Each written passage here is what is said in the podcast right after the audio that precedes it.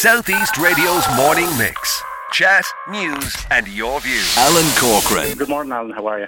So, Kirk, I mentioned there in my preamble to our chat about the importance of defibrillation. You have placed a huge emphasis on it. Can you tell me why? Um, well, I, I, suppose back in, in uh, August and September there, we were uh, looking at what it was that we could do to maybe put something back into the community. We've been welcomed uh, across our eight offices throughout Ireland. Uh, we've been welcomed by all the, the, local communities. And I think it was just a sort of a thank you um, that we could put something out there for the community to use, um, for it to be available available to them 24/7. Um, so we decided what better way to do it uh, other than to put a defibrillator uh, at all of our offices. Right, there are an estimated 8,000 to 10,000 public access defibrillators, also known as automated external defibrillators or AEDs in Ireland. But uh, I, I, would have seen, and maybe you can share this with me as well, I would have seen a huge impetus on this. Even last week when I was speaking to one of the Garda Youth Award recipients, this young man had come up with an app that people can locate where they are. So it's, it's of vital importance at the moment, isn't it?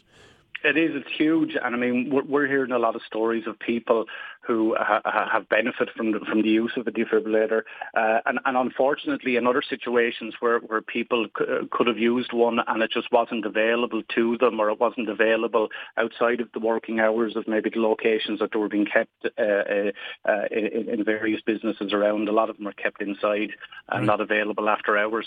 A, a stat that really jumps out at me: a defibrillator used by a trained person increases the survival rate from sudden cardiac arrest by a whopping 50%. Uh, that, like that in itself, that stat that I just read out there is is a, a very, very important, perhaps the most important statistic I've read out for the whole show this morning. Yeah, well, I, I mean, we, we would have uh, liaised quite a bit with the Irish Heart Foundation as, as we were setting this project up. And while I, I probably wouldn't be the best person now to start uh, regurgitating figures that, that I might get wrong, I was really, really surprised at how beneficial they are um, uh, uh, uh, across the country, and the, the, you know how it increases the chances of survival. And I suppose let's face it, it's something that we all could face at any time, no matter what age we are. How did you go about getting these uh, these defibrillators that you have uh, set up in the community? How did you go about getting that done and, and, and, and deciding where you're going to put them?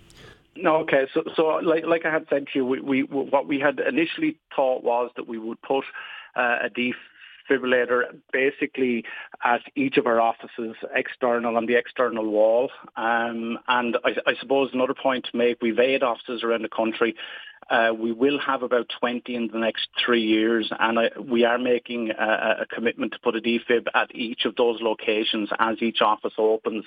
But I suppose uh, Shannon here in our office had done a, a, Trojan work. She reached out to the Irish Heart Foundation. We took a lot of uh, advice from them on the best defib to get, um, where to go about it. They even gave us, uh, uh suggested some suppliers to us.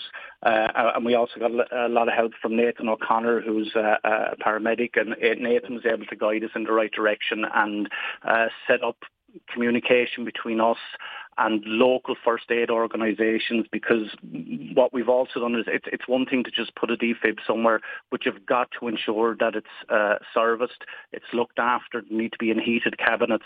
So we just needed the, the, the, the correct qualified people to be looking after that for us.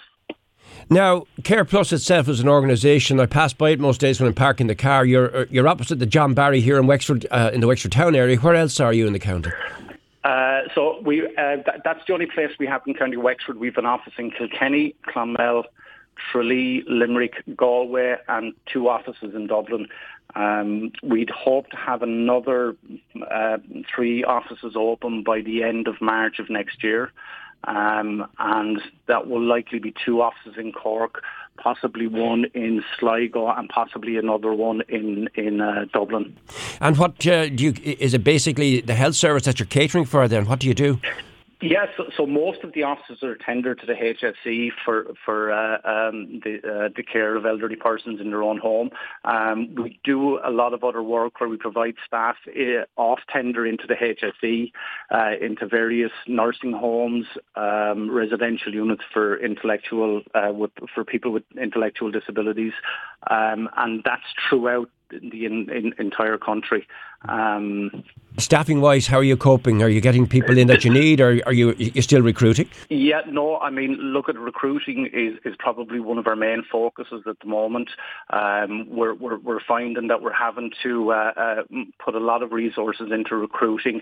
Uh, there's a lot of people out there who are looking to take on carers, and there is a shortage of carers. It's a tough job that they do, so I suppose our our whole ethos has been you've got to look after the people that you're working with. Uh, you know, we offer weekly pay. Uh, we're probably the the, the first um, care company to guarantee a living wage uh, as a minimum for our carers. Um, and there's various other benefits.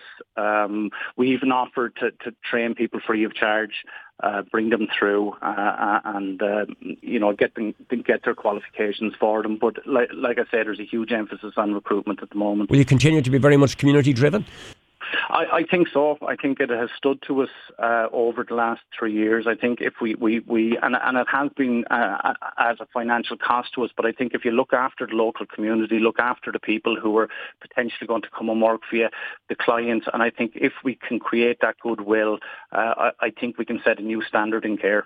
And I believe you are getting support from the county council, from councillors, etc. Yeah. So, so look at I suppose a, a, big thank you to George Lawlor. George has helped us immensely with this project, um, and uh, uh, um, I, I, only wish there was a George in all of the locations that he could actually uh, duplicate what he's done for us here in Wexford. But he has put us in touch with uh, counterparts now over the last couple of weeks, and uh, we are making headway for locations. And your website, Kare Plus, if people are interested in finding out more about what you do, or for that matter, uh, becoming part of your team, where do they go?